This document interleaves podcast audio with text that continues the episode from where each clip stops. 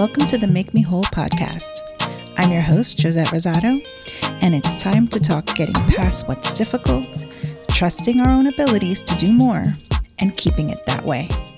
Shakespeare says, "What bitter thing it is to look into happiness through another man's eyes."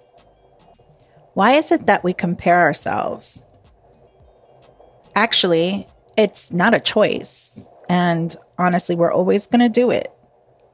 The idea is that we have a choice to be aware of how we're feeling and how we're going to let it affect us. There is this part of our human nature to be from one side of the competition and try to fit in and stand out at the same time. We oftentimes want to be better than anyone else. And even though comparing ourselves is a normal part of life, you know, you can get some good feedback and find out where you stand among those who you might be similar to. It can also cause issues with our emotions and how we deal with it. According to Brené Brown, I told you we were going to go back to her, the real truth is that anyone and everyone is better than we are at the same place and at the same time. And this is why we have conflict with it. We can't look at ourselves. Comparison oftentimes threatens what we believe is our self-worth, and knowing that we can't control it really bothers us. But to be aware of it and decide what to do with it and how to let it affect you or not is truly the difference. There are some key words when it comes to our comparisons. They're envy, jealousy, resentment, admiration, reverence. I want to start with envy and jealousy because I think we don't realize the importance of the language that we use to describe what we're feeling. If we were given a choice, we'd probably use the word jealous as a way to describe what it is that you're feeling. An example would be a coworker comes in with pictures from their latest vacation overseas, and you say to them, "Oh my gosh, I'm so jealous that you were able to go," thinking about the fact that you were not able to do the same. Given the choice, we'd say jealousy as opposed to envy to make it easier. But jealousy typically involves three or more people, and it's more around the idea of losing someone or time from someone. Envy involves two people, and it occurs when one person lacks something enjoyed by someone else. There's also such things as plain envy and malicious envy. Here's a difference. Plain envy is when you talk to someone and say, "Well, I don't want to take anything away from you." Where malicious envy is, "You didn't deserve that, and I want to make sure that you know it." So jealousy is really when we have that fear of losing a relationship or a valued part of a relationship. And envy happens when we want something that another person has. So do you use the words correctly? Let's talk about resentment. Of course, we know resentment is that emotion we get when we ourselves don't set boundaries or ask for what we need. And then we set up these expectations and people let us down. They're usually based on things we can't control, like what other people think or feel or how they're going to react. Honestly, I used to think that resentment had to do with a feeling like anger, but it really comes from the envy family. So if you, again, are that person that didn't go on the trip, you're not mad at your coworker because they did. You're mad because you didn't. Resentment can also come from not communicating your needs to someone else, having those hard conversations. Like when we talk about setting boundaries and not allowing people to do the things that make you feel uncomfortable. If you haven't done that and a situation gets out of control, you're going to feel resentment because you didn't express what it was that you wanted or needed. According to Doctor Brown, we need to choose discomfort over resentment. Going along the same lines, What do you do when you are dealing with someone who is communicating jealousy or envy towards you? Oftentimes we change ourselves based on other people's needs. We make ourselves small so that the other person can deal with their feelings of jealousy.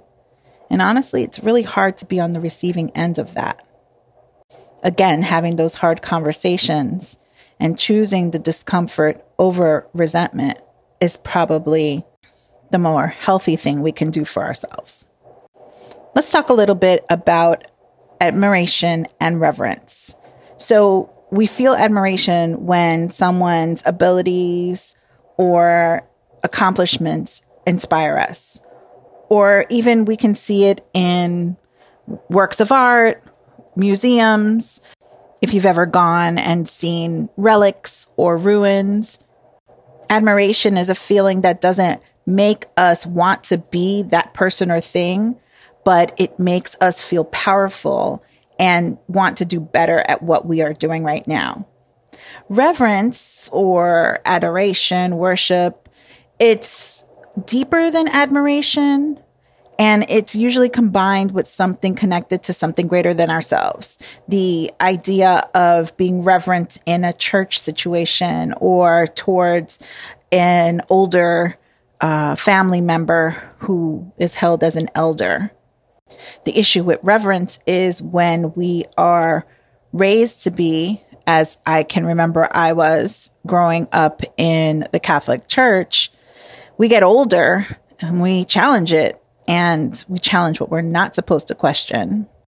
The other place where I think I have most found irreverence to be present is when it comes to older family members, because sometimes our family members don't always have the best suggestions, and they don't take into account who we are or what our situation is.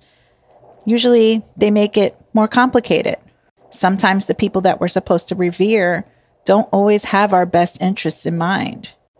What's ever been hard for me has been when someone has tried to use the idea of reverence or the reverence that I needed to have for them as a method of control or power.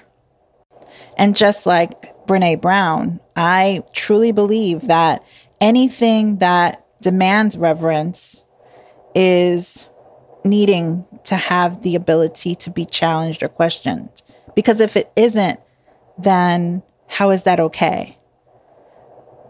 See, when we only consider things having to fall into that expectation of physical reverence, our people pleaser filter comes on, and it's like a performative admiration that we have to do. We're supposed to do this. You're supposed to respect your elders. You're supposed to respect your parish priest. You're supposed to respect the clergy.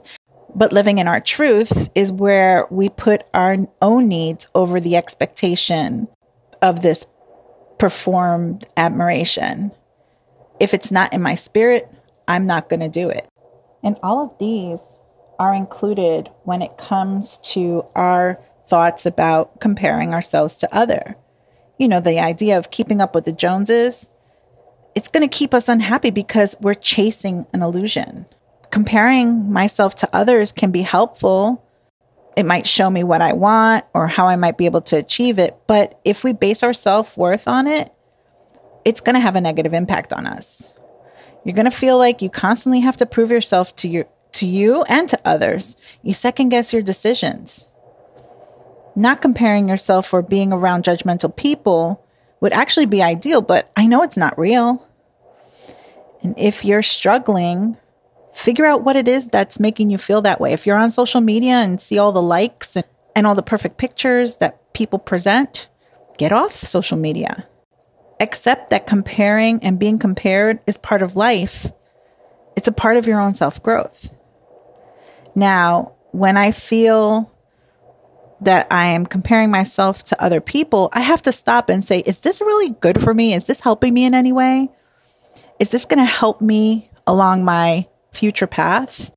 There's really no one solution, but we have to recognize our strength, decide to learn how to be genuinely happy for ourselves and for others. understand that there's always going to be a difference with everyone around us, a difference in knowledge and background, in intelligence and skills and education or experience. The only way to avoid that would be to have a world full of clones. If we did that, we'd only be just like everyone else and absolutely miserable. We're supposed to be different. We're supposed to be special and unique. And honestly, we need to seek out those who are unlike us, learn from them, and be inspired. When we compare ourselves to others, those we think are doing much better than us, it really invalidates what we've done, the things we've built. We might feel like we don't measure up, and it makes us feel fragile and almost like we can't move forward in our own progress. I'll leave you with this. Once again, the only person you should be comparing yourself is to yourself. And our work needs to be focused on growing from the inside, being kinder, celebrating others, working hard, becoming more resilient, and being more open to the idea of what you can do, what your strengths are, as opposed to what you don't have and what people have that you don't. Your uniqueness is what makes you wonderful in this world. Well, there's another one in the books. Thank you so much for listening, and I really hope you enjoyed the episode. Reach out at Make Me Whole at bosses of bliss dot com, on Facebook and Instagram at Bosses of Bliss, and on TikTok at Blissful Boss. Remember, complain less and do more. See you on the next one.